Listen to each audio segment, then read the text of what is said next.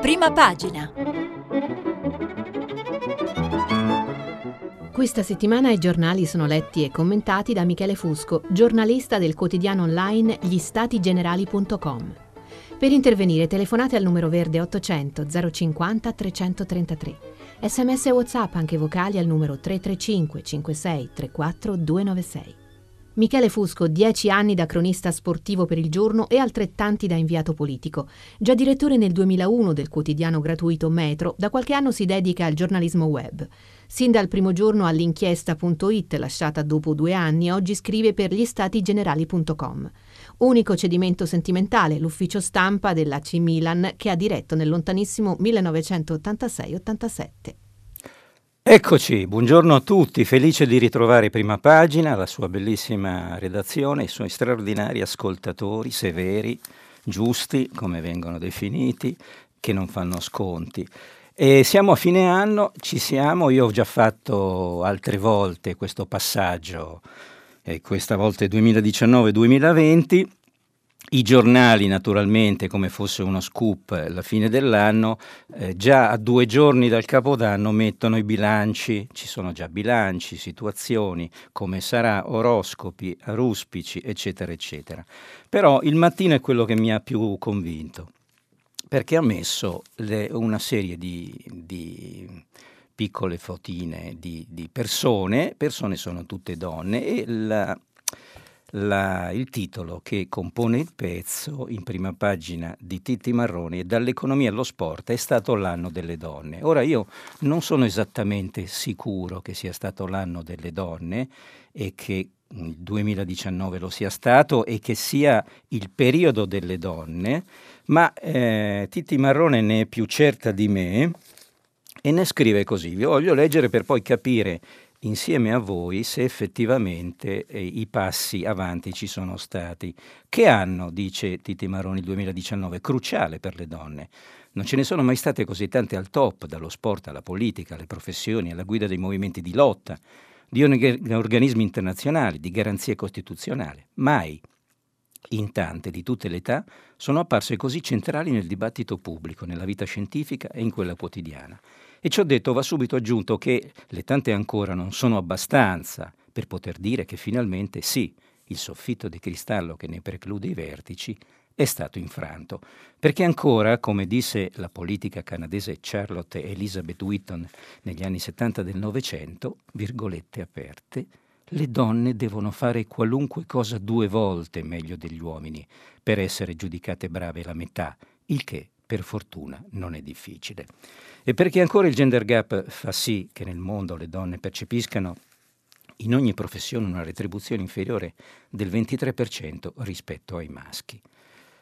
Le apripiste, ma a dare la forza per, per, ripartire con foga maggiore può aiutare il segno lasciato dalle apripiste, cominciando da due donne che in apparenza più diverse non si potrebbero, l'89enne Liliana Segre e la sedicenne Greta Thunberg. La, sedice, la senatrice scampata da Auschwitz a 13 anni incarna una testimonianza preziosa a cui tutti dovrebbero inchinarsi, tacendo, invece di boicottare l'istituzione della Commissione contro odio, razzismo e antisemitismo proposta a Palazzo Madama lo scorso ottobre. A pensarci bene però la ragazzina nominata da Time persona dell'anno ha molto in comune con la sopravvissuta alla Shoah. Questa si batte per contrastare l'imbarbarimento della vita pubblica, tenendo alti i valori civili ed etici, mentre con analoga determinazione e un'autorevolezza incredibile per la sua età, Greta Thunberg è riuscita a porre all'attenzione del mondo la drammaticità della questione ambientale, sfidando il Moloch trumpiano. Ma il 2019 è stato anche l'anno in cui le donne si sono proiettate sul proscenio della politica con una forza mai vista, cominciando da Sanna Marin, la premier più giovane del mondo, cresciuta da due madri in una famiglia arcobaleno che ha 34 anni in Finlandia, e alla testa di una coalizione di centrosinistra con formazioni guidate da altre quattro donne, di cui solo una supera i 35 anni passando per il primo ministro danese Mette Frederiksen e continuando in Nuova Zelanda con Jacinda Arden, prima ministra donna, e in Argentina con Cristina Fernandez de Kirchner, a cui la vittoria del candidato peronista Alberto Fernandez ha riaperto le porte della Casa Rosada.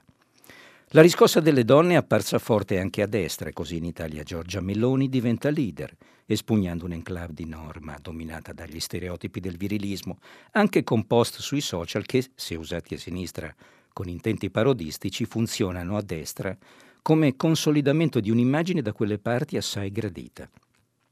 Ora, a spiazzare le leadership maschili ispirate al culto priapesco del capo, provvede anche Mara Carfagna con la mossa del cavallo, parricida e spregiudicata di voce libera, in una posizione di autonomia dalla destra che non esclude la possibilità di dialogo con Italia Viva di Renzi. Renzi è maschio intanto, questo deve essere chiaro. Ma proprio la politica in Italia è una delle postazioni in cui più resiste il potere maschile, tant'è che nel governo Conte la presenza femminile è al 17,1%, una delle quote più basse degli ultimi anni in Italia e in Europa, mentre le donne sindaco di comuni italiani sono solo il 14% su una popolazione che vede il 30,6 milioni di donne, cioè la maggioranza della popolazione, contro il 28,7 di uomini. Ai tavoli politici della sinistra poi ci sarebbe da giocare a trova l'intrusa per scovare qualche rara presenza femminile, poiché a dispetto di dichiarazioni di contiguità ai diritti delle donne, qui il potere resta maschile. E via così, poi si, narra di, si narrano eh, altre situazioni in cui le donne sono distinte, eccetera, eccetera, sino ad arrivare allo sport, la nostra nazionale e, e, e via così. Dopodiché l'altro giorno eh, però leggevo su Avvenire qualche cosa che mi ha stordito perché nel Ruanda dal, dal, genocidio del 94 in avanti c'è stato un percorso evidentemente politico e, voluto con tutte le forze e si è arrivati al punto, i problemi rimangono enormi, si è arrivati al punto che la, mm, diciamo, la formazione del Parlamento è al 61% composta da donne in Ruanda. Ora, la, la, domanda è, dobbiamo imporre le quote per fa- e far entrare nella testa di maschi impenitenti l'idea che bisogna riparametrare come dire, le coordinate donne-uomo? Questa è una domanda, spero che molte ascoltatrici barra lettrici vorranno dire la loro. E adesso vi, vi, voglio leggere, naturalmente le prime pagine di oggi sono diverse tra loro, non c'è un argomento fondativo, e per cui ognuno sceglie la sua visione del mondo. C'è la visione del mondo del Corriere della Sera che va direttamente a New York dove negli ultimi, negli ultimi giorni si sono ripetuti attacchi antisemiti eh, a casa di rabbini. Eh, con il macete in casa del rabbino usa gli attacchi antisemiti, questo è il titolo del Corriere della Sera, tredicesimo episodio dal 18 dicembre. Mentre la Repubblica, per esempio, apre sulla politica, la politica interna, perché parla Conte, parla in un colloquio, si chiama così quando non ci sono domande e risposte definite, perché evidentemente il Presidente del Consiglio chiede al giornalista di non, di non essere, diciamo, stenografato, è un colloquio con Claudio Tito dove lui dice resto in politica. Infatti questo è il titolone di Repubblica. Buona, cattiva notizia, decidete voi. Ma è qui uh, sullo stato del paese vi voglio leggere un pezzo. Non vi dico chi l'ha scritto, ve lo dico dopo chi l'ha scritto. Vi voglio dare solo i contorni di questa persona. Estremo talento, un'età oramai di un certo insomma, riguardo, come fosse un po' la nostra. Voi non sapete la mia, ma andate a vedere sulla, sulla bio e probabilmente trovate tutto.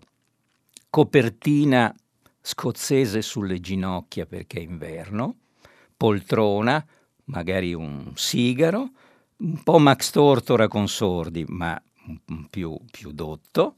E, insomma, ha fatto la storia del giornalismo eh, con un giornale, piuttosto ribelle ai suoi tempi, adesso governativo, e, e dice moderata soddisfazione per come siamo governati. Come è governata l'Italia? Vorrei suggerire un'opinione bizzarra e un poco eretica, ma a me non sembra governata malaccio. Sull'esecutivo del contratto 2018-2019, cosiddetto, e sulla gestione del Viminale mi capitò per così dire di avere delle forti riserve. Bisogna riconoscere però che il reddito di pigranza non ha scassato i conti pubblici. La quota 100 non ha distrutto il grosso della riforma Fornero. Il no alla TAV, che aveva anche le sue ragioni illustrate dal simpatico e bislacco professor Ponti, la costi-benefici famosa è sempre stato un ni. come ni è stato per le altre infrastrutture energetiche. Pare tra l'altro che a maggio il ponte nuovo dei mille anni, ovvero la nave di piano, sarà percorribile. Speriamo, incrociamo le dita. E ni sarà, sebbene i Benetton una bastonata dopo lo scaricabarile tardivo sui manager la meriterebbero. Anche la saga della revoca della concessione ad Autostrade per l'Italia e per l'Ilva, se Dio vuole. La rivoluzione non si può fare, vecchia e nuova buona notizia perché ci conosciamo tutti, e quello che voleva i pieni poteri è stato lasciato a casa invece che intronato per vent'anni. Segue, con l'eredità della felice incompetenza, il governo della restaurazione trasformista 2019-2023. Mi pare che se la cavino. La chiusura dei porti fu una sceneggiata da bestie, ma ha comportato pur tuttavia un nuovo rapporto con l'Europa intimorita sull'immigrazione. Ne raccoglie il frutto la brava ministra Lamorgese. Una soluzione per la scemenza grave della prescrizione alla fine la troveranno. La manovra di Gualtieri non sarà da sogno, ma è quel che ragionevolmente si poteva fare, a detta di tutti e di Bruxelles. Le tariffe elettriche calano, il potere d'acquisto in busta paga sale. Lavorare può ridiventare un, come dicono, asset per giovani e famiglie. Non è detto che il mezzogiorno non possa almeno rifiatare.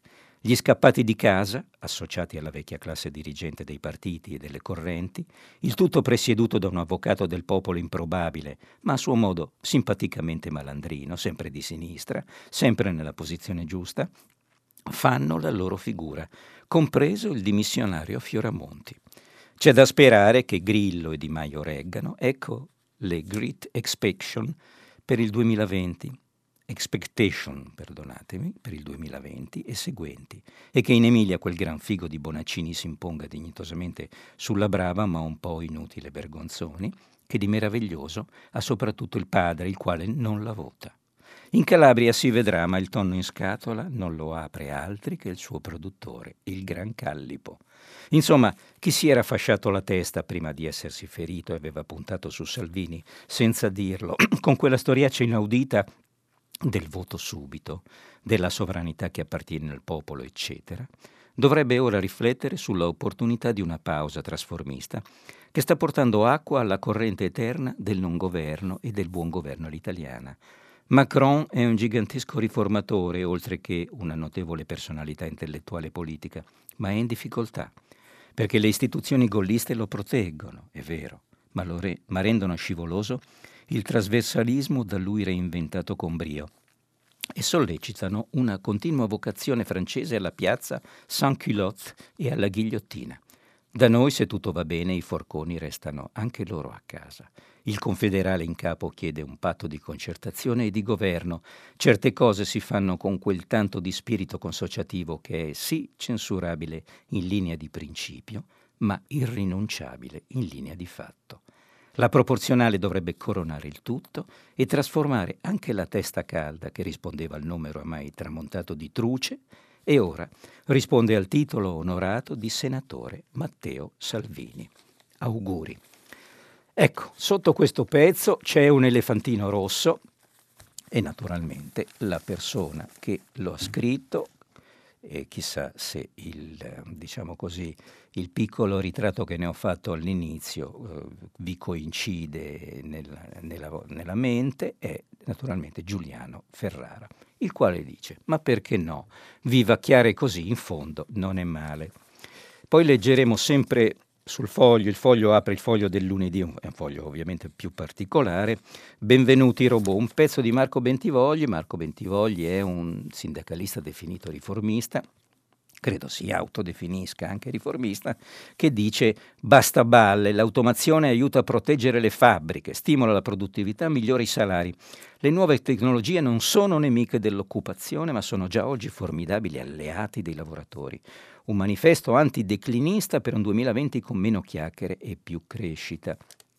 Bene, è una visione interessante, forse discutibile, discutibile magari anche per, per uno dei candidati alla presidenza americana, si chiama Andrew Young, è un, mi pare un 44enne, sta salendo nei sondaggi, è tra i tra i 5 o 6 che in linea teorica potrebbero, essere, potrebbero vincere le primarie, Andrew Young fa, fa una cosa incredibile nel suo programma, che ha avuto grande successo per questo elemento.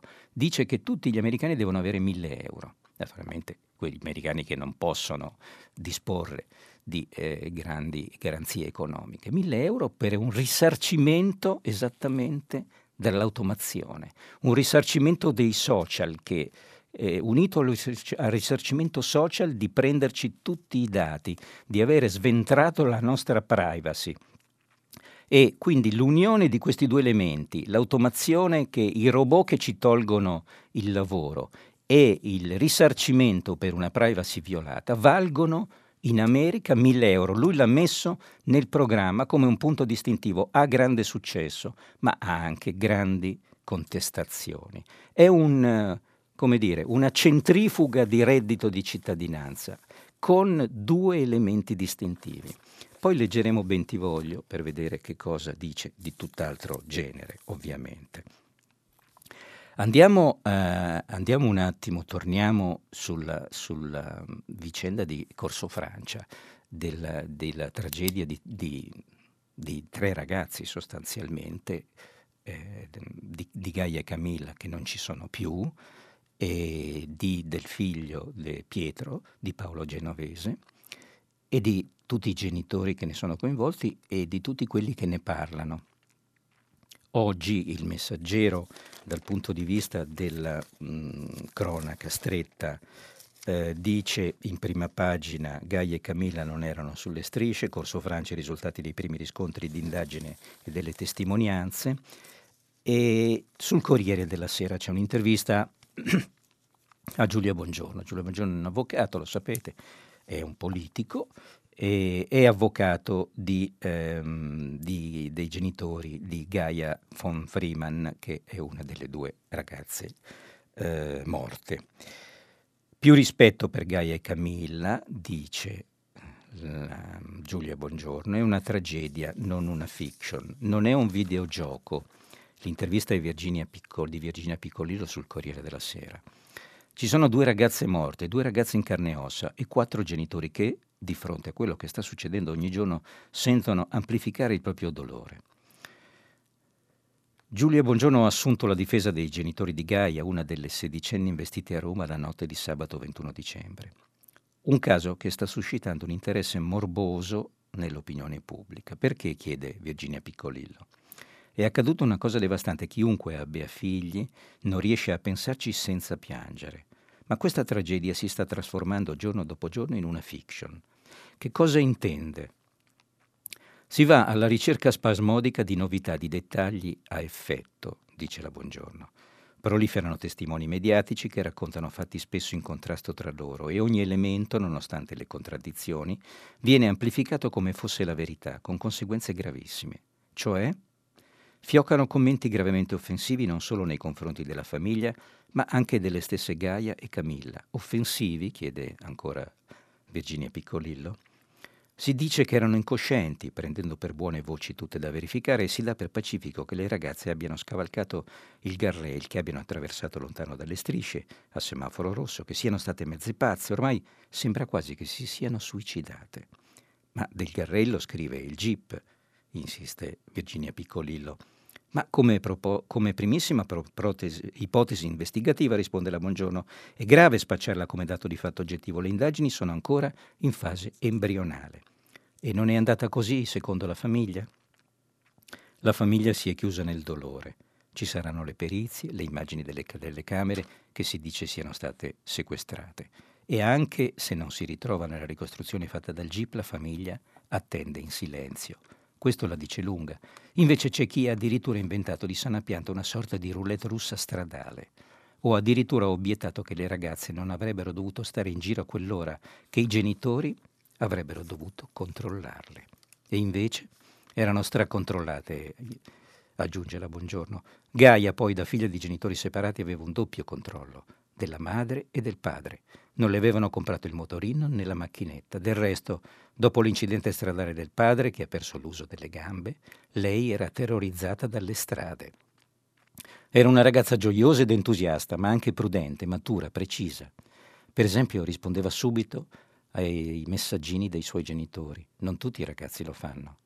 L'unica volta che non l'ho fatto è stato sabato notte. È per questo che suo padre ha capito. Prima di essere avvertito, immediatamente, dice la buongiorno, quando ha visto che non rispondeva si è precipitato lì e ha capito che a terra c'era lei. Tanto che a chi bloccava il transito ha detto fatemi passare, sono il padre. Questa era l'intervista con eh, l'avvocato della famiglia di Gaia, eh, Giulia Buongiorno, e ieri ne, ne parleremo. Il Papa nell'Angelus si è rivolto alle famiglie e si è rivolto ai ragazzi, ma indirettamente o anche direttamente ai grandi, dicendo, beh, ma questa abitudine, ma che abitudine è quella di stare a pranzo, a cena insieme e non guardarsi neanche negli occhi e stare lì a chattare, come in un silenzio in cui il silenzio che ha diciamo, la messa, la funzione, ma solo che è un silenzio dovuto al fatto che ognuno guarda il suo telefonino e neppure ci si guarda in faccia. Bene, per una affinità anche sgrammaticata, l'elemento telefonino mi ha fatto pensare al papà di Pietro Genovese, Paolo, perché Paolo ha avuto sua, il suo grande momento cinematografico, Paolo Genovese, esattamente con un film Perfetti sconosciuti, in cui il telefonino era centrale era l'elemento, un, un film che ha avuto un successo travolgente, è stato venduto in 40 paesi.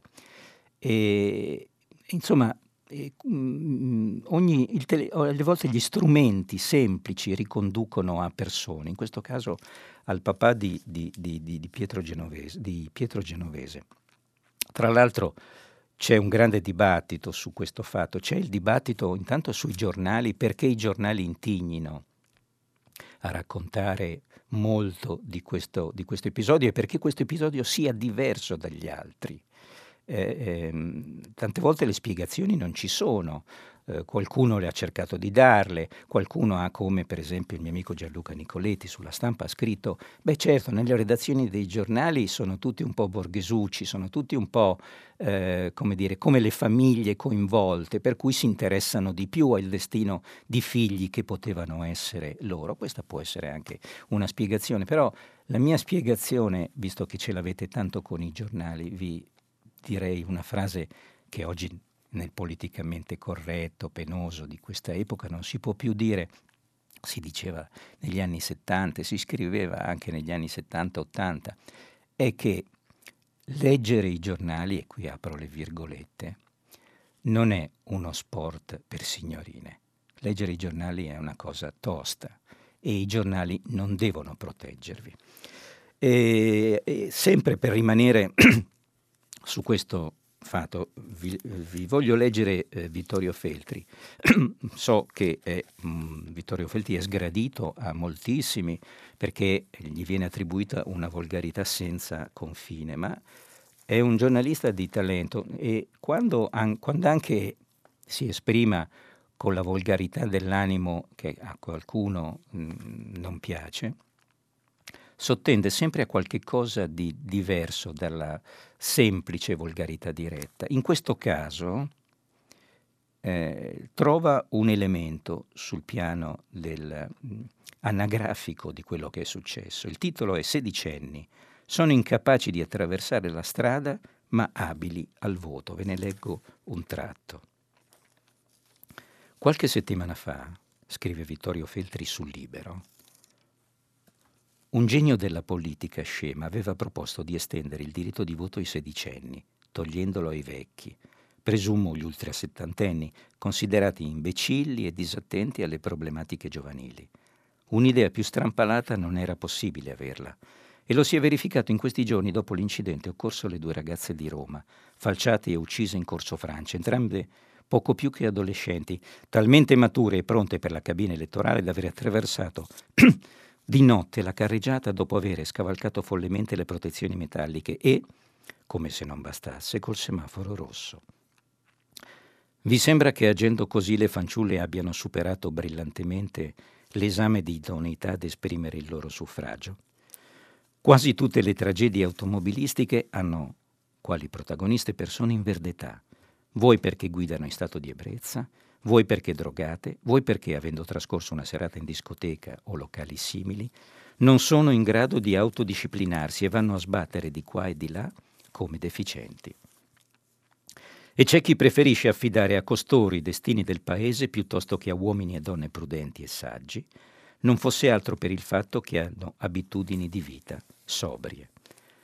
Questa vicenda tragica, scrive ancora Vittorio Feltri, mi pare sia la dimostrazione che i sedicenni non sono capaci di provvedere a se stessi, di tutelarsi, pertanto non sono all'altezza, a maggior ragione, di scegliere questo o quel partito. Essi sono supponenti pieni di boria, ma se li interroghi sulla storia recente d'Italia non ti danno una risposta giusta nemmeno per caso. Ignorano perfino chi sia il Presidente della Repubblica e quello del Consiglio, vagolano nell'incertezza, studiano male, anzi non studiano per niente, eppure vanno in piazza a gridare la loro stoltezza. Peraltro gli adulti, compresi i genitori, li incoraggiano a gettarsi allo sbaraglio e a sparare cazzate ogni due minuti come quel prete che ha celebrato le esequie di Gaia Camilla, il quale ha pronunciato una frase infame, questa, il senso dell'esistenza è guidare sbronzi? No, di certo, ma non lo è nemmeno passeggiare oltre la mezzanotte lungo un'importante arteria della capitale e passare da un marciapiede all'altro col semaforo rosso. Lanciare accuse tanto pesanti in chiesa equivale a fare la pipì nel tabernacolo. I giovani sono la nostra speranza, però talvolta anche la nostra rovina. Questo era Vittorio Feltri sul Libero, ovviamente discutibile, come tutte le cose che scrive Feltri, sgradevole, indigeribile. Eh, l'unica cosa che mh, mm, si potrebbe aggiungere, che eh, dice quando sostiene che non rispondono a una domanda su chi sia il Presidente della Repubblica e quello del Consiglio, nemmeno ad ammazzarli questi giovani, nemmeno, come dire, sotto, sotto costrizione, beh, questo anche gli adulti, no? Questo anche gli adulti, perché abbiamo visto le Iene che si sono presentate, si sono presentate fuori da Montecitorio, come nelle, nelle loro incursioni, eh, fanno abitualmente, e hanno chiesto dove fosse nato Gesù. Ecco e dove fosse nato Gesù e da, da, de, de, le, le, risposte sono state plurime e altrettanto le fughe eh, verso, verso qualche altra situazione scappando dai microfoni perché di che nazionalità fosse Gesù, ecco questa era un'altra delle domande, insomma ne, nessuno sapeva rispondere e qui stiamo parlando di qualche cosa forse di più fondativo di più profondo di un Presidente del Consiglio che potrebbe anche chiamarsi Giuseppe Conte, come effettivamente appare in questo momento da tutti i giornali, tipo La Repubblica, dove dice resto in politica da questa notizia. Ne, ne ricordiamo un altro che eh, in qualche misura dopo l'esperienza da Presidente del Consiglio disse al Paese resto in politica lo ricorderete, aveva un Loden verde, era un signore che viveva a Milano, chiedo scusa, era già stato rettore della Bocconi, eccetera, eccetera, venne chiamato dal presidente napolitano a salvare il paese in un momento difficile. Poi lo fece un partito e forse sapete anche come è andato a finire. Non sarò un altro cincinnato, questo è il titolo del colloquio tra il Presidente del Consiglio e Claudio Tito. Dopo questo mio intenso coinvolgimento non vedo un futuro senza politica, il dado è tratto. Giuseppe Conte non può più essere considerato un semplice tecnico prestato alla politica e alle istituzioni. Il suo futuro, il suo lavoro è la politica. Perché, dice a chiare lettere il Premier, l'esperienza a Palazzo Chigi non può chiudersi quando si chiuderà con un ritiro tipo Cincinnato. Il sistema dei partiti deve dunque fare i conti con un nuovo attore. Non si tratta, specifica il Presidente del Consiglio, di dare vita a un nuovo partito. Il punto, almeno in questa fase, non è questo. Ci sono mille modi di fare politica. Conte rappresenta la variabile che all'inizio della legislatura nessuno aveva calcolato. E solo l'annuncio di questo impegno a lunga scadenza modifica lo stesso sistema dei partiti, ne scombussola gli equilibri sin qui consolidatisi corregge la prospettiva dei prossimi anni e di certo condizionerà la verifica di maggioranza fissata per gennaio, dice, scrive Claudio Tito. E qui riprende a parlare il presidente Conte. Io, dice quasi per prevenire le reazioni dentro e fuori la coalizione di governo, penso al presente e non al mio futuro. Iniziare a ragionare sul proprio futuro quando si ha un incarico così rilevante rischia di creare una falsa e distorta prospettiva. Una prospettiva che può insinuarsi nella mente come un tarlo e finisce per distrarre o peggio per condizionare le scelte e le decisioni che si è chiamati ad assumere, del tipo non si pensa più se una tale decisione è giusta, ma se conviene per il proprio futuro personale, anzi quasi per mia igiene mentale, continua il Presidente del Consiglio, rimango concentrato sul presente, su come posso riformare il Paese e renderlo migliore senza pensare al mio futuro. Il futuro, scrive però Claudio Tito, ha tempi e scadenze. Conte sembra averlo chiaro, infatti aggiunge non mi vedo novello cincinato che mi ritraggo e mi disinteresso della politica, ma la politica non è solo fondare un partito, fare il leader di partito o fare competizioni elettorali. Ci sono mille modi per partecipare alla vita politica e dare un contributo al proprio paese. Non un nuovo soggetto politico, dunque, scrive Claudio Tito, ma di certo in discussione una leadership, che normalmente prevede un presupposto imprescindibile che si racchiude in una sola parola, partito, o almeno in una scelta, che nella sua prima parte il capo del governo ha da oggi operato. Il suo obiettivo così non può più essere solo il tentativo di tenere in piedi un governo spesso minato dai suoi stessi soci di maggioranza, ma programmare un futuro. La metamorfosi di Conte, soprattutto questa, si materializza nella volontà di cambiare la sua personale prospettiva. Questa scelta però comporta delle conseguenze, la prima è forse la più visibile, il Premier si sta sempre più ritagliando il ruolo di anti-Salvino. Salvini è la prima carta che si gioca per il futuro. Si impossessa di uno spazio, con una malcelata irritazione dei grillini e una compiaciuta soddisfazione dei democratici. In questi due contrapposti stati d'animo si sviluppa la seconda e fondamentale conseguenza. Il partito, o meglio, la coalizione di Conte di fatto esiste già o lo è quasi inconsapevolmente. Il Premier non lo, premier non lo dice, ma e probabilmente non lo dirà mai fino a quando l'esecutivo sarà in vita, ma è il centro-sinistra. Lo è quasi per una sorta di, democra- di democristiana convergenza parallela provocata da un interesse comune. Il Movimento 5 Stelle, che lo aveva designato a Palazzo Chigi nel 2018, non è più in grado di sostenere un nuovo progetto. Il Premier, ha dunque bisogno del centrosinistra per rimanere in politica. E i vertici Dem lo hanno capito e ne solleticano le aspirazioni, nella convinzione che quando si tornerà al voto, il suo volto sarà utile per recuperare i voti di sinistra dispersi nell'arcipelago pentastellato ma anche perché al momento non possono contare su leadership alternative. È appunto una scelta che il Premier dovrà gestire in questi mesi.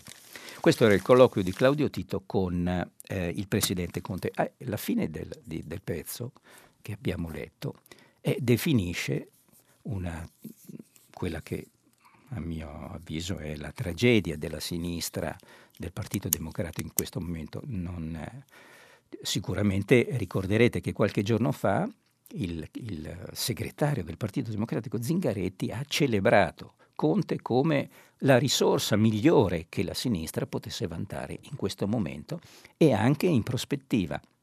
Ora, un partito straordinario come un popolo straordinario, più che un partito, perché valgono gli elettori, valgono le passioni, valgono le persone che votano, persone un popolo meraviglioso come ancora quello che vota a sinistra, il Partito Democratico che non vuole mollare, eccetera, ma può essere colpito di ritorno e, eh, diciamo così, pugnalato alle spalle da Zingaretti, il quale vede fuori dal partito il leader prossimo di una coalizione di centrosinistra, di un signore venuto dal nulla. È possibile rinunciare a una storia, alle radici, alla passione, alle piazze, a tutto quello che è successo. Beh, forse le sardine sono nate anche per questo. Poi eh, evidentemente non se, rende, non se, ne rende, conto, eh, Zingaretti non se ne rende conto, lui stesso non è diventato leader, forse di questo si è reso conto. Sul messaggero, sul messaggero, a proposito di movimenti politici, c'è l'idea di Luca Ricolfi che eh, a un certo punto si interroga sul grande mistero. Il grande mistero del centro, due idee spartiacque per il centro che verrà. Luca Ricolfi si domanda e domanda, ma possibile questo centro benedetto dove tutti vogliono andare, a cui tutto, tutti tendono, perché la famosa frase che, che appunto trita e ritrita, le elezioni si vincono al centro, ma, dove, sto Belandi centro, come direbbero a Sena, dove sta? E allora dice, scrive Luca Ricolfi, Forza Italia langue, ma Mara Carfagna, con la neonata associazione Voce Libera, sembra intenzionata a costruire un'alternativa, una variante rispetto a Forza Italia. Sulla medesima strada si era messo poche settimane prima Giovanni Toti, ex forzista, col suo movimento Cambiamo. Luca Ricolfi è anche simpatico e, molto bravo e molto attento. Sta citando una, mm, diciamo così, una mm, signora alla quale non è stata testata politicamente dai sondaggi, ebbene Mara Garfaglia con voce libera. Giovanni Toti ha forse lo 0,9%, quindi parliamo del nulla fino adesso. Continua Luca Ricolfi, è un processo analogo di distacco di alicentrista in atto da mesi a sinistra, dove prima un, Re, un Matteo Renzi ha fondato Italia Viva e poi Carlo Calenda ha creato azioni, anche azione. Anche qua ehm, i sondaggi sono, come dire, crudeli. Eh, crudeli nei confronti di Italia Viva perché il gran movimento di Matteo Renzi per adesso non produce che eh, una forchetta dal 4 al 5%. Il fatto che qualcosa si muove, continua Luca Ricolfi, nel cosiddetto centro dello spazio politico, non può che rallegrare quanti, e sono molti, considerano inquietante l'attuale destra e deprimente l'attuale sinistra. Ciò nonostante, il consenso che le forze politiche di centro riescono a catalizzare è decisamente modesto. Oggi, come ieri, alle elezioni politiche del 2008 le formazioni di centro raccoglievano il 7%, a quelle del 2013 l'11%, soprattutto con scelta civica di eh, Monti, a quelle del 2018 il 15%, soprattutto con Forza Italia. E oggi, oggi, a giudicare dall'ultimo sondaggio, il centro è sempre lì, appena sotto il 15. La novità è che ora i soggetti partitici testati dai sondaggi sono diventati quattro, di cui due a destra e due a sinistra.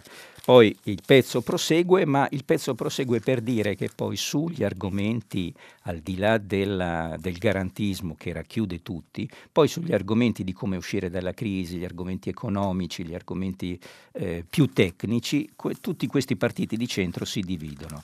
Quello che convince di più Ricolfi, è una specie di endorsement, è azione di Calenda, perché è, eh, dice, c'è un elemento per quel che riesco a vedere, scrive Ricolfi, in questo momento l'offerta politica meno scontata viene da azione. E eh, uno degli elementi che mette in carico ad azione positivi nel programma è lo sdoganamento della paura, un sentimento, scrive Ricolfi, di cui si riconosce la fondatezza e la piena leg- legittimità.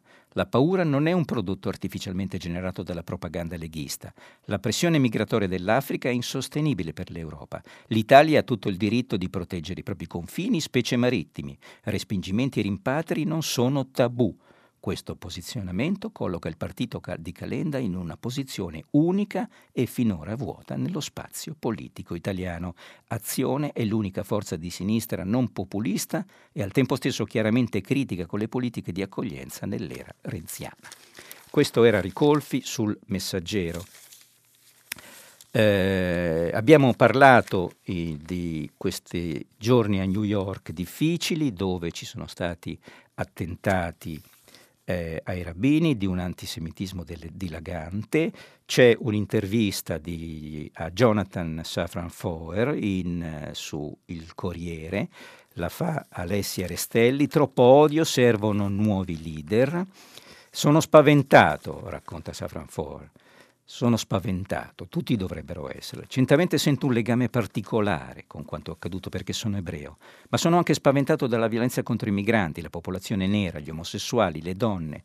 L'antisemitismo ha la sua storia, i suoi contorni ed è diretto contro un gruppo di cui io sono parte, ma va considerato che sta crescendo proprio ora, in un più ampio contesto di nazionalismo e insicurezza. Nessuno può sentirsi tranquillo. Reagisce così, scrive Alessia Restelli, alla notizia dell'attentato a casa di un rabbino a Monsi, New York, lo scrittore americano Jonathan Safran Foer. Edito in Italia da Guanda, l'autore, di recente uscito con il saggio sull'emergenza ambientale Possiamo salvare il mondo, prima di cena perché il clima siamo noi, e nipote di ebrei scampati alla Shoah ed emigrati negli Stati Uniti. Storia che fa da sfondo al bestseller del 2002 Ogni cosa illuminata. Dal 23 dicembre, chiede Alessia Restelli, sono stati censiti otto casi negli Stati Uniti di aggressioni fisiche e verbali nei confronti di ebrei. Il 10 dicembre sei persone sono morte nell'attacco a un supermercato kosher nel New Jersey e il mese scorso un ebreo ortodosso è stato coltellato vicino a una sinagoga a New York, la città dove lei vive. Che cosa sta accadendo? Nessuno può saperlo davvero. Si sarebbe tentati di attribuire l'escalation a una tendenza più ampia.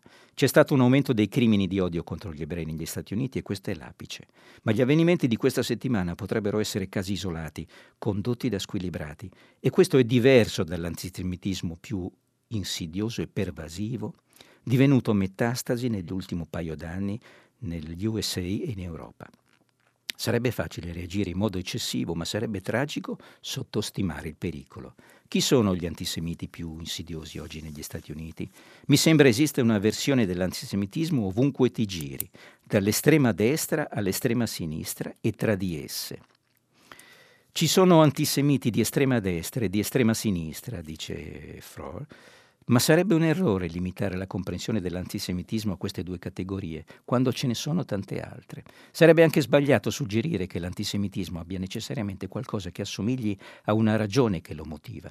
Forse parte dell'antisemitismo è una forma di orribile perversione delle critiche nei confronti di Israele, ma anche in questo caso non presuppone l'esistenza di una qualche ragione.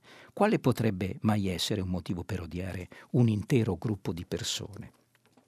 E qui quando Jonathan Foer eh, mette sul piatto anche l'antisemitismo di sinistra, eh, mi fa venire in mente, mm, per, per, per un parallelismo mm, di recente storia, eh, come è andata a finire in, ehm, in, in uh, le elezioni in, uh, in, Inghilterra, dove Corbyn, eh, Jeremy Corbyn ha perso, ha perso decisamente, ha preso una scopola bestiale.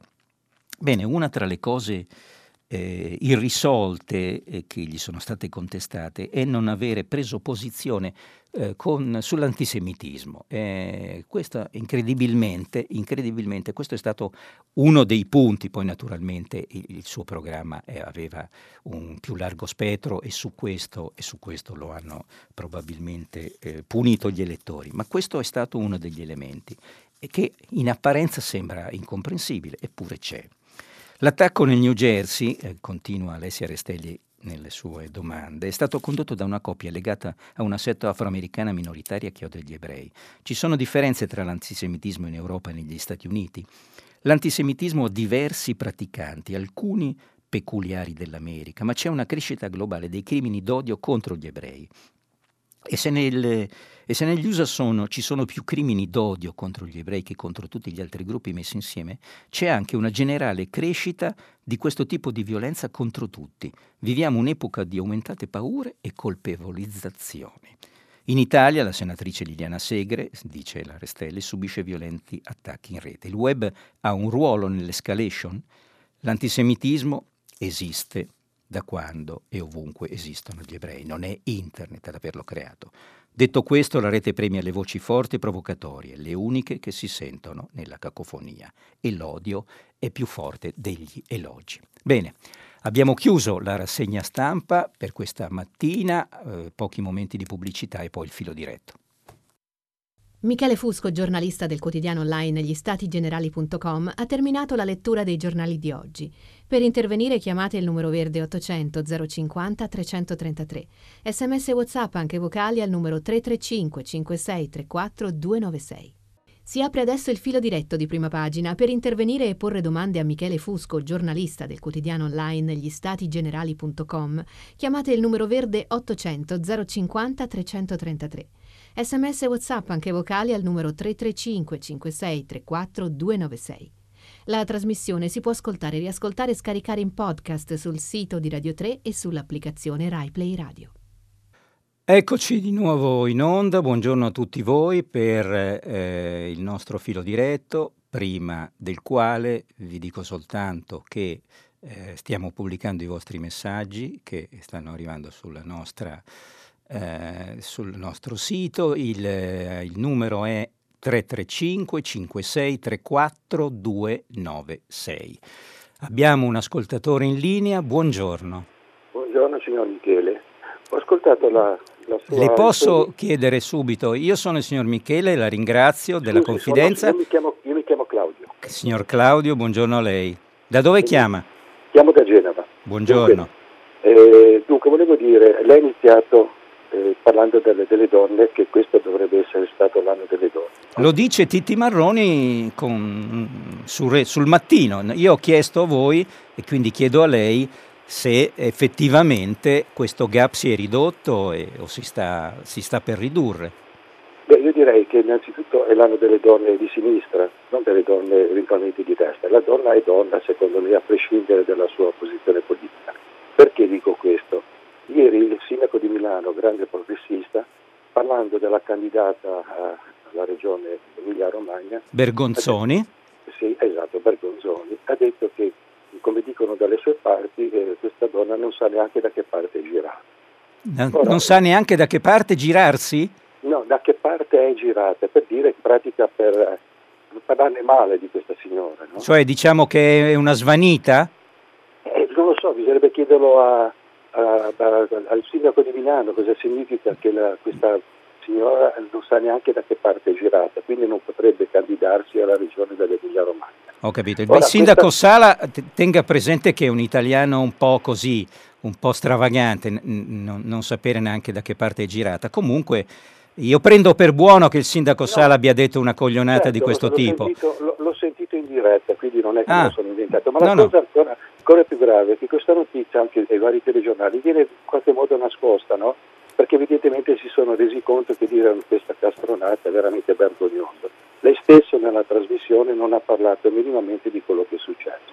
Quindi io voglio dire, questa donna che viene esaltata in continuazione, per carità la donna è grandissima secondo me, non deve essere strumentalizzata e tirata a destra o a sinistra a seconda della posizione. Io dico solo che se Salvini si fosse permesso di dire una cosa del genere sarebbe sulle prime pagine di tutti i giornali.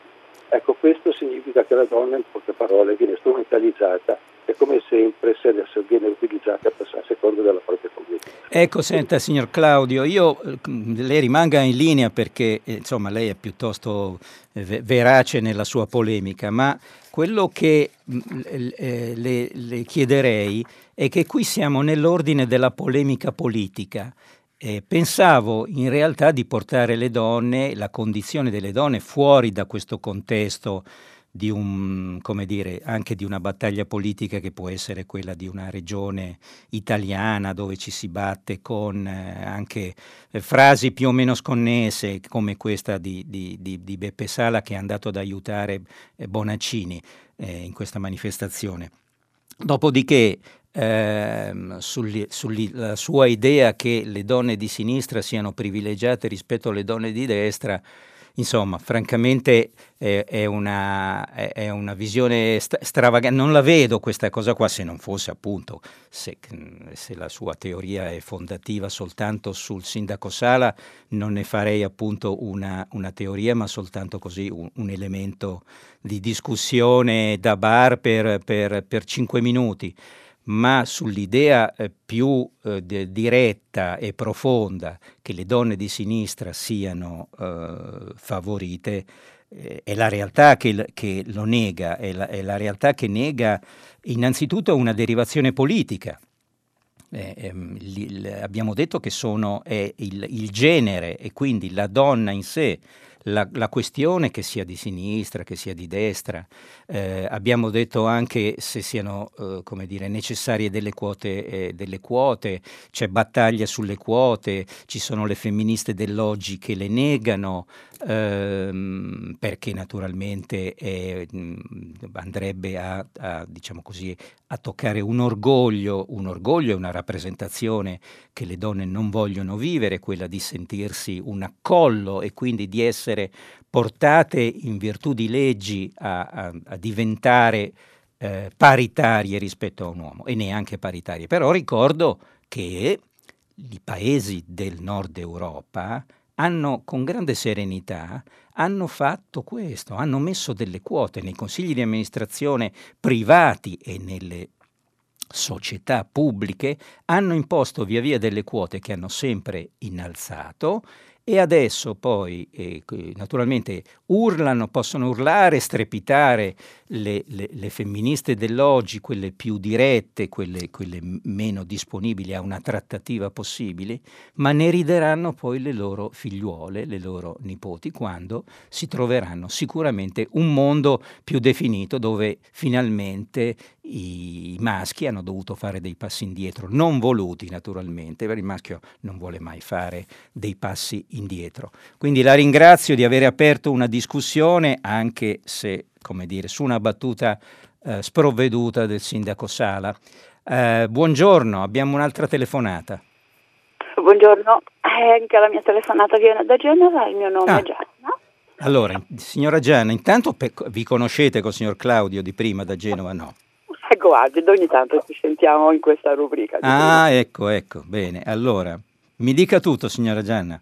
Grazie. Ascolti, io sono stata abbastanza sorpresa per non aver sentito nulla riguardo alle vicende libiche, ovvero la Francia sta aiutando Haftar e l'Italia chiaramente Serraj e la Germania sta intervenendo a favore della Francia. Ora, a me sembra che tutto questo stia delineando. Non è una novità che la Francia e la Germania abbiano una. No? Novità, ma vuol dire che le cose stanno andando avanti così. E, e, il fatto che noi non ce ne occupiamo, cioè non sarà una, una novità, ma non sempre le novità sono eh, il motivo per cui noi ci dobbiamo interessare delle cose, è il risvolto che poi abbiamo, che noi dovremo a quanto pare subire ma a quanto pare l'abbiamo accettato questo fatto. E mi sembra, mi sembra francamente inaccettabile che l'Europa si possa schierare al proprio interno con degli interessi di una nazione membro di una comunità invece di prendere la comunità nel suo insieme, perché l'Italia ha degli, insomma, ha degli, mm, degli interessi che eh, vengono da lontano e la Francia chiaramente vuole sostituirsi a questi interessi e, e, e l'Europa e l'Europa va bene questa, a, andare ad aiutare una, frase, una, fase conflittuale di questo tipo all'interno dell'Europa? No, no, certo. Allora, signora Gianna, guardi, ehm, lei racconta eh, intanto un'idealità eh, all'interno di una, di, invece di una problematicità, nel senso che oramai questa è diventata in Libia una guerra di altri eh, di altre nazioni rispetto ai combattenti, cioè c'è la Russia, per esempio, che aiuta eh, il generale Haftar, ha mandato i contractor della brigata Wagner. Naturalmente Putin nei discorsi che poi sono stati fatti con Di Maio ha negato questa circostanza, ma questa circostanza è evidente. Oramai tutti si affidano ai contractor, gli americani si affidano ai contractor, i russi si affidano ai contractor. Oramai sono guerre gestite da altri perché le nazioni, diciamo così, si risciacquano le anime portando fuori dai loro eserciti la condizione militare anche perché, questo è tra l'altro era un pezzo di qualche giorno fa molto interessante, i contractor costano meno costano meno e portano ovviamente, eh, diciamo così, meno problemi. Quindi la Russia eh, eh, ha, sta facendo il suo gioco perché vuole predeterminare, soprattutto nei confronti anche dell'Italia, quella, la, la, doppia, la, doppia, visione che ci tocca, e cioè la visione il, dell'immigrazione e la visione poi quella più economica del, del petrolio. Eh, noi siamo silenti, ma siamo silenti da, dire, da anni, siamo silenti. Eh, soltanto adesso in una resipiscenza eh, di, di politica abbiamo mandato il ministro degli esteri a cercare di, di, riprendere le fila di un discorso che in realtà per quanto riguarda la Libia e tutti questi paesi a noi limitrofi e che in qualche modo eh, entrano nelle nostre vite, ci è sempre appartenuta. Lasciamo stare come dire, non andiamo indietro ad Andreotti e Craxi, eh, che sono due, eh, diciamo così, colossi rispetto alle visioni di questo tipo, ma insomma eh, sono anni che noi manchiamo e lei ha ragione di raccontare che la mancanza dell'Europa eh, si nota esattamente nel frazionamento degli stati rispetto alle visioni, in questo caso alla visione libica.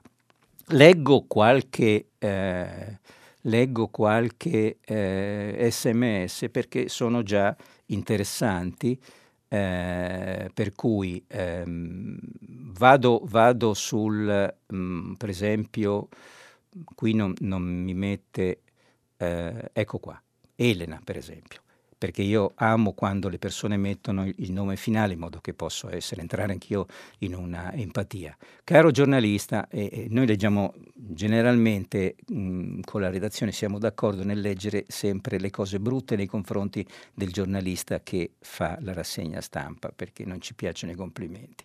Caro giornalista, lei forse non ha mai letto le offese gratuite e volgari su Repubblica contro Giorgia Meloni, offese per le quali nessuna donna di sinistra ha difeso, mentre quando tocca occhi, una di loro apriti cielo, questa è Elena. Ma come abbiamo detto, cara signora Elena, eh, noi eh, andiamo oltre la politica quando parliamo delle, della condizione della donna, non entriamo nel dibattito. Um, qui c'è Sergio da Bologna che ci ricorda che Bergonzoni, la signora Bergonzoni, che appunto combatte per la presidenza dell'Emilia Romagna, dichiara che l'Emilia Romagna confina con Umbria e Trentino, gli ospedali sono chiusi per il weekend e lo stravagante sarebbe Sala? E questa è invece poi Massimo da Bergamo.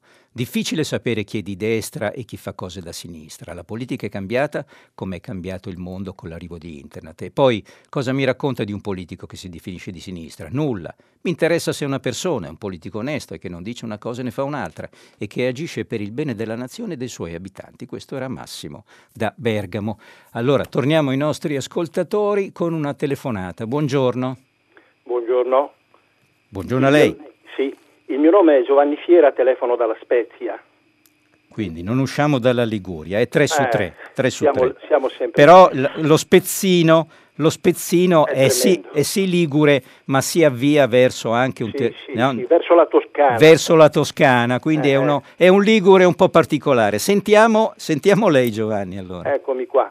Allora, eh, volevo dire, giorni fa eh, la stampa ha detto che l'Inps è in cattive acque, cioè sta per fallire, che il, c'è uno squilibrio profondo tra quello che viene versato da chi lavora e le pensioni che vengono pagate. Sì. E, i, i, vedo io che i nostri dirigenti al governo, oppure per esempio alla pre- presidenza dell'Inps, come era il professore economista Tito Boeri, sì. propongono delle soluzioni. Una, eh, quella, quella che, che si sta cercando a fatica di attuare eh, eh, il reddito di, di cittadinanza, eh, che dovrebbe, eh, dovrebbe, accompagnare al lavoro masse eh, di, di, lavoratori. Eh. E il presidente economista, il già presidente economista Tito Boeri, che dice che si potrebbe risolvere il problema del riequilibrio tra i versamenti e, e le pensioni pagate con un con, con, facendo, eh, diciamo così, istituendo un flusso continuo di almeno 400.000 immigranti, nuovi immigranti all'anno. Ora, siccome a me queste cose, eh, queste proposte mi lasciano un po' eh, perplesso, volevo eh, sentire da lei. Allora, signor Giovanni, resti in linea perché qui eh, lei ha parlato di, intanto di reddito di cittadinanza, dopodiché ehm, però per, lei ha aperto sull'Inps e sulle pensioni. Dobbiamo dire che eh, quota 100 è stata prorogata per un altro anno intanto, lei questo lo sa, vero? Quindi eh, le persone che fanno 62-38, 62 anni e 38 di contributi eh, possono eh, andare in pensione. Eh, perché si cerca e eh, la pensione definitiva rimane a 67 anni. Ehm, perché è stata fatta quota 100? Dopodiché gli effetti eh, li andremo a definire nel tempo, naturalmente. Eh, naturalmente per un risparmio che è, sarebbe poi a cose fatte sui 3 miliardi, ma si fanno queste situazioni come le famose finestre, eh, la, la, lo scalone Maroni bla bla bla negli anni, poi andiamo indietro, perché eh, si cerca di eh, in qualche modo far uscire prima le persone perché la vita media delle persone la nostra vita media è molto, eh, si è molto allungata.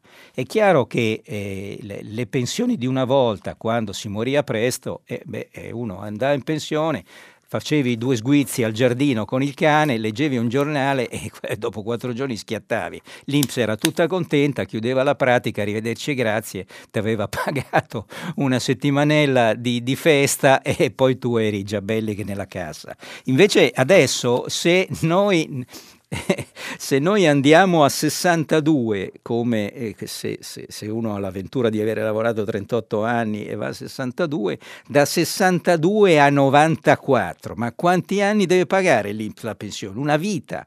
Cioè è un altro secolo che ti paga.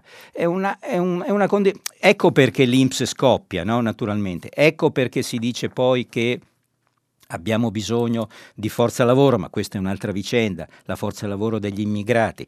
Poi lei ha messo, de- eh, messo, lei ha messo dentro un sacco di cose, lei ha messo dentro anche il reddito di cittadinanza, ma c'era un, un dotto pezzo di Maurizio Ferrero sul Corriere della Sera l'altro giorno dove si dice che sì, il reddito di cittadinanza eh, ha un senso, ha un senso perché poi c'era anche prima il reddito di inclusione, ma ha avuto troppi obiettivi, troppi obiettivi, ecco perché c'è un eh, un odor di fallimento qualche, in qualche misura, non totalmente, ma eh, dire, in qualche misura sì, perché aveva troppi obiettivi e probabilmente partiva da una base e- elevata. Cioè 780 euro, caro signor Giovanni, erano una quota troppo troppo troppo alta, troppo competitiva rispetto allo stare a casa, fare poi qualche lavoretto in nero, prendersi un bel 780, comporre un, millino e arrivederci e grazie. No, non va bene così. Eh, bisognava riparametrare probabilmente il 780, tra l'altro 780 è, eh, come dire, per tutti. Quindi il capofamiglia che ha tre figli, tre figlioli e una moglie, eh, prende 780 come il singolo che invece non ha altri parenti a casa e può godersi quei 780 in misura più, eh, come dire, con un po' più di ossigeno.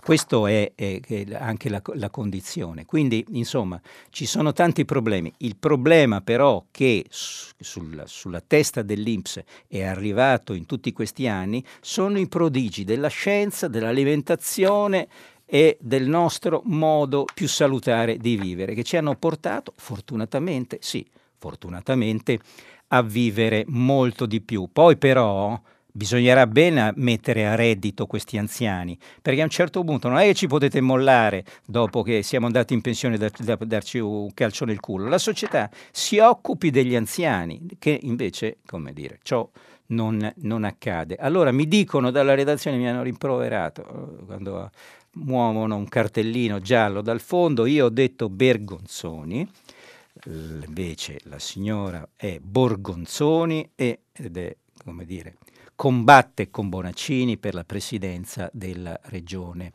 Andiamo alle letture degli sms e la signora Laura non dice da dove, ma esprime questo pensiero. Non vorrei che verso il figlio di Genovese si fosse più indulgenti perché è il figlio di papà. Il ragazzo stesso ha dichiarato che non le ha viste su un rettilineo largo come Corso Francia dove poteva sicuramente sterzare. Sicuramente le ragazze hanno azzardato, ma lui correva a grande velocità dentro la città dove bisognerebbe andare a 50 orari. È vero che i pedoni attraversano anche con il telefonino in mano senza guardare, ma ripeto, chi guida in città deve rispettare i limiti e forse non bere e anche altro. E questa è una, la visione della signora Laura. Ehm, dunque, poi abbiamo, eh, non è Antonio da Padova. Usciamo dalla Liguria, eh, finalmente. Non è una battuta sprovveduta quella del sindaco Sala. La signora Borgonzoni è una nullità, ci dice Antonio da Padova. Se la ricorda quando è venuta in tv con un certo Gianluca Brambilla per sostenere la flat tax? Si ricorda di che cosa dice? È stata piazzata lì da Salvini e basta. Antonio da Padova. Piazzata lì eh, da Salvini, ok, è riduttivo, nel senso che Salvini ha scelto la, la Borgonzoni perché gli sembrava, come dire, una personalità che potesse eh, emergere e vincere in una, diciamo così, in una eh, regione molto difficile come, come, come l'Emilia Romagna. Eh, Carmela interviene anche lei sulla Borgonzoni, si candida per una regione, non ne conosce i confini. Sala intendeva questo forse, che non studia, l'ignoranza femminile non aiuterà le donne a progredire. Eh, bene, bene, ancora allora andiamo a una telefonata. Buongiorno. Eh, buongiorno. buongiorno. sono Elisabeth, chiamo dalla provincia di Bolzano. Oh io... signora, buongiorno. Intanto abbiamo, io mh, mm, sono orgoglioso per le quote, perché qui abbiamo appena appena una predominanza maschile, Claudio Giovanni, no, abbiamo due a due, quindi eh, mm. sono felice che le, le, le donne intervengano. Il suo nome, signora? Elisabeth. Signora Elisabeth sì. da Bolzano. Bolzano, sì. Mm-hmm. Eh, io sono una docente di scuola superiore, sono intervenuta già altre volte in merito al metodo eh, comunicativo no, della, della, politica e oggi in particolare... Cosa insegna, mi, signora? Mi perdoni. Eh, economia aziendale. Economia aziendale. Al, sì, mm, all'Istituto Tecnico Economico. Bene. E mh, mm, eh, oggi in particolare mi riferisco a, mh, mm, a, un pezzo di Michele Serra di ieri su Repubblica perché parla delle dichiarazioni flash che i politici rilasciano ai telegiornali. E tante volte già io quando le sento cambio canale perché sono talmente inespressive, tutte uguali, già memorizzate, eh, prevedibili, non dicono niente, sono dei piccoli spot che non hanno sostanza praticamente. E il, mio... Ma signora Elisabeth, mi perdoni, sì, la posso interrogare sì. su una cosa este- estetica? Sì. Ma lei ha notato gli sfondi? No, ma eh, perché c'è una cosa più depressiva. Allora, lei vede già il faccione di un politico. Sì. E, e, lì alla RAI, eh, sì. lì alla RAI no, perché siamo qui alla RAI, ma sì. qui alla RAI, in questo luogo, qui a prima pagina, possiamo anche parlare male della RAI. Questo ci è stato concesso eh, già da quasi 30 anni di trasmissione. E quindi l- quella cosa lì che lei vede è il famoso panino dove il panino della RAI, il panino del telegiornale si deve comporre a seconda delle forze che hanno per in percentuale di tutti che dicono la loro storia, la loro storiellina di, di, di 30 secondi, un minuto, eccetera. Quelle dove lei appena c'ha mezzo secondo cambia, no? Mm-hmm. Ma lei invece si faccia del male, guardi gli sfondi guardi chi c'ha il giardinetto con la, con la ledera finta, eh, poi sì, le cose, sì, sì. eccetera. Poi l'altro giorno eh, Filippo Sessi, che è un, che è un bravissimo, eh, bravissimo giornalista prestato alla politica, e, e, e, va bene, per, glielo perdoniamo per questo giro, è stato anche portavoce di Renzi e gli perdoniamo anche questo perché è troppo bravo e mm, diciamo un giornalista molto profondo, ma ha detto alla fine gira e gira alla fine la libreria è sempre la migliore sullo sfondo perché dà l'idea che qualcuno abbia letto qualche cosa. Ma insomma, se, e, e, par, e, parliamo del 94, l'Italia è il paese che amo, si ricorda, no? Berlusconi, sì. la libreria e tutto quanto. Sì. Mi perdoni questa visione estetica, ma insomma proceda. no, no, lei ha ragione, la visione, cioè, cioè lo, lo sfondo, ma eh, ultimamente non ho neanche avuto occasione di, di, di, badare allo sfondo perché tanto appena sento io cambio canale, vado spesso su canali esteri Brava. dove magari le interviste sono... Eh, pochino più un altro metodo, l'intervista leggermente più lunga in cui la persona può, si, si, capisce anche se, se, se, ha un'idea, se ha una visione. Detto così, i politici non fanno neanche bella figura, voglio dire, perché sono, sono veramente degli spot fatti con lo stampino, tutti uguali, che sia maschio o femmina, eh, hanno se, tutte le stesse parole, ovviamente eh, dipende no, dalla, dalla eh, dal, dal, partito, però sono sempre, sempre, sempre le stesse. Mi corre, signora Elisabeth, mi corre l'obbligo però di interrogarla sulla regione autonoma dove lei vive. e attenzione, perché lei non può fare percorso netto e svicolarmi così. Eh, i, I politici, diciamo, di, de, de, della, della, regione autonoma, mm. eh, insomma, altoatesini. Mm-hmm. Hanno la stessa pochezza o adesso lei ha una grande responsabilità, deve dirlo. No, ma ehm, io non, non, non, so se ci siano delle differenze per regioni. Lì, telegiornali, i telegiornali regionali, i telegiornali regionali. Ma no? ehm, è la stessa roba, più o meno la stessa roba, no? Ah, sì, mm, non sempre. Ah, non sempre, non sempre. No, dipende un po' anche se sono quelli in lingua italiana, quelli in lingua tedesca hanno a volte dei metodi mm, un pochino diversi. Eh, io, io, io, penso, penso che eh, sia anche dovuto alla struttura, diciamo, eh, del telegiornale, certo. no? Gli diranno tu hai 10 secondi o 5 secondi e loro si preparano le parole che a loro sembrano ad effetto certo. o qualcuno le prepara per loro in modo che ogni persona di quella visione politica le dica le stesse parole. No? Forse è una, un cambiamento strutturale che bisogna fare in cui si dice va bene, eh, ne, ne, raccogliamo un po' meno interviste flash, ne raccogliamo solo una, diamo qualche secondo in più in modo che certo. si capisca se questa persona ha una visione o meno, Poi, perché altrimenti sembrano veramente dei burattini. Io l'ho provocata, non... l'ho provocata, eh. lo so che l'ho provocata sulla sua regione. Detto sì. questo, poi vale come si è governati e credo eh. che la sua regione da questo punto di vista abbia un qualche primato, ecco, mm, sul Ma, piano, no? Ecco, quindi, mm, diciamo, sì, forse eh. tante volte andiamo un po' anche oltre frontiera con la nostra visione, insomma. Sì, sì, no, ma insomma... È, è, mm, autonoma ma più globale. Riconosciamo, riconosciamo no? all'Alto Adige eh, il, eh. il, il, il, valori, i valori che hanno. È stata una piacevolissima discussione con lei, signora Elisabetta. Adesso vado a rileggere qualche sms, vado a leggere qualche sms nuovo. Leda da Forlì,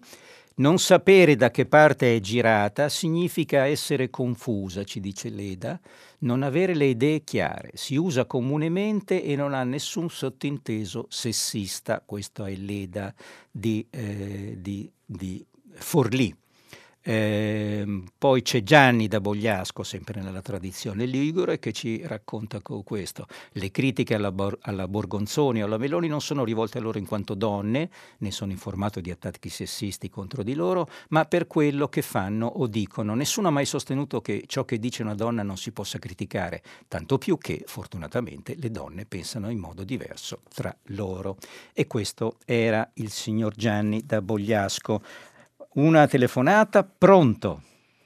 Sì, buongiorno, sono Elena da Valmozzola in provincia di Parma, sull'Appennino.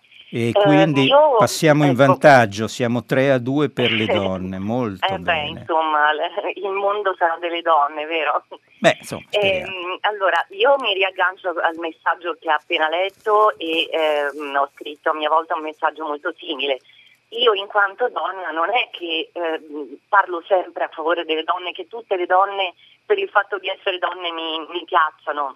Meno Ci sono tante signore della politica che a me non piacciono neanche un po'. Certo. Allora, quando gli attacchi sono rivolti alle donne, io penso che non sia sempre perché sono donne, cioè le attaccano in quanto sono donne, ma le attaccano probabilmente anche per quello che dicono, per quello che fanno, per i loro comportamenti eh, lei ha citato la signora Meloni, io la penso in modo completamente diverso. A me politicamente la signora Meloni non piace. Poi Gandhi, il buon Gandhi diceva io non odio gli uomini, odio le loro brutte azioni, le loro cattive azioni.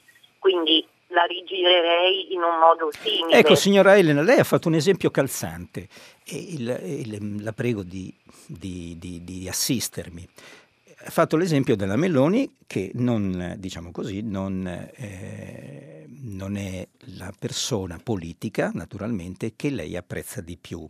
Bene, le chiedo, siccome la Meloni è stata, io l'ho letta all'inizio, il pezzo di Titi Marrone su, sul mattino dove si dice è stato l'anno delle donne, io chiedevo appunto se era veramente così e una delle persone che politicamente Titti Marrone è, mette come, diciamo così, mh, raggiungimento di un obiettivo ha messo eh, Giorgia Meloni. Le chiedo allora, non le piace ciò che dice Giorgia Meloni dal punto di vista politico e fino lì lei eh, come dire, ha la perfetta autodeterminazione dell'elettore il quale decide per sé ciò che desidera e ciò che è meglio. Ma le chiedo, lei intercetta nel percorso di una donna come Giorgia Meloni la capacità di imporsi in un mondo che invece è stato sempre molto maschile, sino ad arrivare a ciò che lei è adesso, cioè le attribuiscono il 10%, quindi una forza politica eh, particolarmente, eh, diciamo così, eh, forte da questo punto di vista?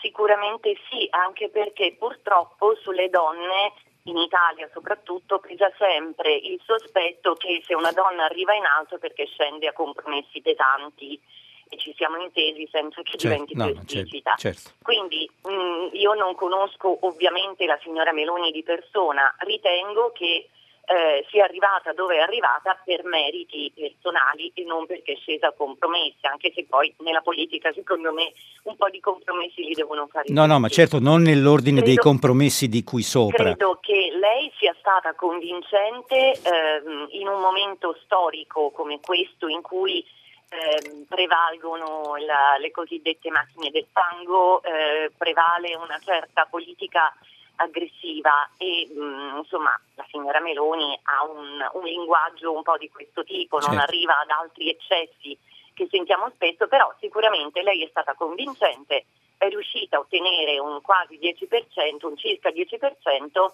perché, perché è stata brava, insomma, poi mm, sul piano personale ovviamente non posso... No, ecco, a me piace questa sua visione del mondo perché lei a un certo punto eh, separa il grano dall'olio, cioè dice eh, io non, non, non sposo le idee di una persona sol perché donna, ma intendo valutarle, ma se una persona ha fatto un percorso glielo riconosco. È così, no? Ecco. Esatto. Ecco. Perfetto. Quindi... Poi io eh, insomma, apprezzo molto nella politica ehm, chi difende delle idee, chi cerca di attuare un programma anche se non condivido quelle idee, però nel momento in cui dimostra di essere una persona concreta, una persona intelligente, una persona di buon senso e soprattutto una persona che si dà da fare per il bene dei cittadini, ha la mia ammirazione. Poi magari posso non condividere eh, le sue posizioni politiche o tutto quello che eh, non, posso non condividere tutto quello che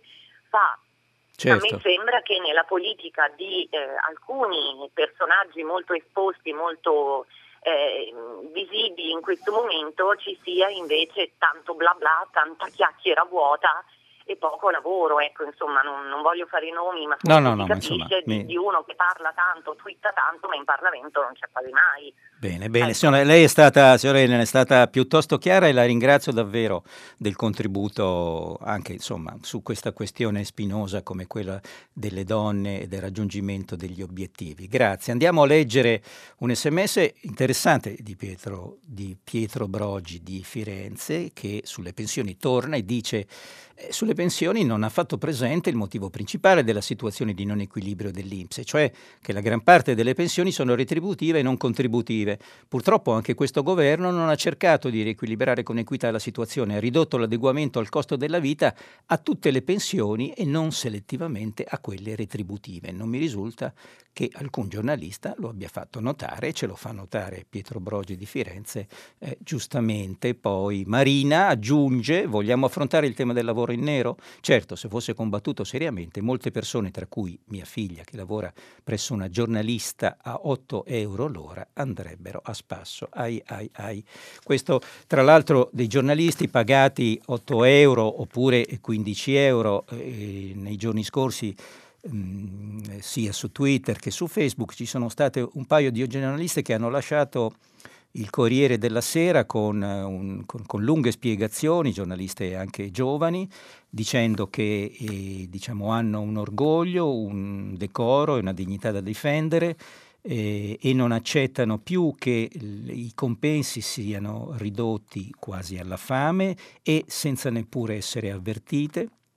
Queste giornaliste si sono ribellate anche sulla loro stessa pelle, perdendo il, il, quel lavoro, quel poco lavoro che però era anche prestigioso, perché il giornalismo eh, vive su un ricatto, no? i giornali che cosa fanno? Eh, eh, tutti noi siamo stati abusivi nei giornali, tutti noi abbiamo guadagnato pochissimo, eh, il giornalismo vive su questo ricatto. Eh, io per scrivere sì, sì, scriverei anche gratis, darei anch'io, da, darei io dei soldi. Il, il giornalismo lo sa questa cosa, lo sa che la passione è travolgente, quindi le aziende editoriali dicono, sai che c'è? Visto che tanto quelli ti scrivono per niente, fanno le telefonate con le loro spese, prendono la macchina con la loro benzina, eccetera, eccetera, io gli do 15 euro lordi, ma chi se ne frega, magari quello ha speso 10 giorni di lavoro e via così. E ci sono già delle sono state due ragazze, tra l'altro, donne, eh, lo diciamo, ma insomma questa non è una differenza sessista o di gender, ma è, è capitato così, che hanno detto no e hanno interrotto questo ricatto. Vediamo se eh, accadrà ancora. Una telefonata è l'ultima, quindi le tocca co- tirare le conclusioni. Buongiorno. Buongiorno. buongiorno. buongiorno. Sono, sono Saldo Savona, buongiorno. Salvo? Saul, Saul. Ah, Saul, come Saul Malatrasi, che è stato un grande libero del Milan e che vinse la Coppa dei Campioni. Mi perdoni in questo attimo? No, preferisco, preferisco Saul Bello, che è uno scrittore, comunque... Beh, tenga presente, allora le manderò la storia di Saul Malatrasi, naturalmente quella straordinaria di Saul Bello la conoscono forse di più, ma io mi tengo anche questa piccola passione. Le dico che lei pareggia, siete 3 a 3, si chiuderà sul pareggio la partita di oggi. Mi, sa, mi sa che però vince la Liguria, visto che sono di Savona. La Liguria quindi... decisamente, Savona è una grande provincia, lei proceda, dica ciò che desidera. Allora, io volevo ritornare sull'argomento de- dell'incidente accaduto a Roma. Sì dove ho visto eh, prendere partito, come sempre accade, se è più una distrazione di chi guidava, se è più una distrazione di chi attraversava la strada. Sì. Si tratta di una tragedia, questo è indubbio. E le vittime sono due, eh, c'è una terza vittima che è il ragazzo che guidava, ma è vittima anche di se stesso, e, ma non è di queste cose di cui voglio parlare. Nessuno ha parlato dell'auto.